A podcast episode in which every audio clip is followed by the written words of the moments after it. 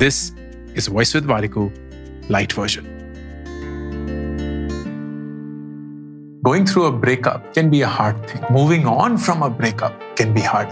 ये है पाँच signs that maybe you are ready to move on. आपने अपने फ्यूचर के बारे में पॉजिटिवली सोचना शुरू कर लिया है रिमेंबर द टाइम जब ब्रेकअप हुआ था एंड आपको लगता था कि फ्यूचर रहा ही नहीं सब कुछ खत्म हो जाएगा लेकिन धीरे धीरे धीरे करके आप एक फ्यूचर देख पा रहे हैं and that's a good start number दो आप नए लोगों से मिलने के लिए तैयार हैं। आप नए लोगों की ज़रूरत महसूस करते हैं। That is a sign that you are ready to number तीन, आपने ब्रेकअप को as a thing of the past मान लिया है।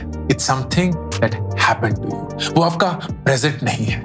आपका अतीत बन चुका है। आप ना थक चुके हैं।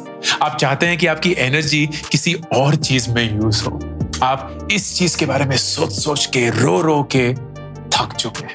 And that is a sign that you ready to move and number पाँच, आप खुद की गलतियाँ पहचान चुके हैं। ज़रूरी नहीं है कि ये ब्रेकअप इसलिए हुआ क्योंकि दूसरा इंसान गलत था और आप सही। आपकी भी कुछ गलतियाँ लेकिन उन गलतियों को कबूल कर पाना और उनको सही करने की एक इच्छा रख पाना इज़ अ गुड साइन किसी ऐसे शख्स को भेजिए जो इस फ़ेज़ से गुजर रहा है सो दैट इट हेल्प्स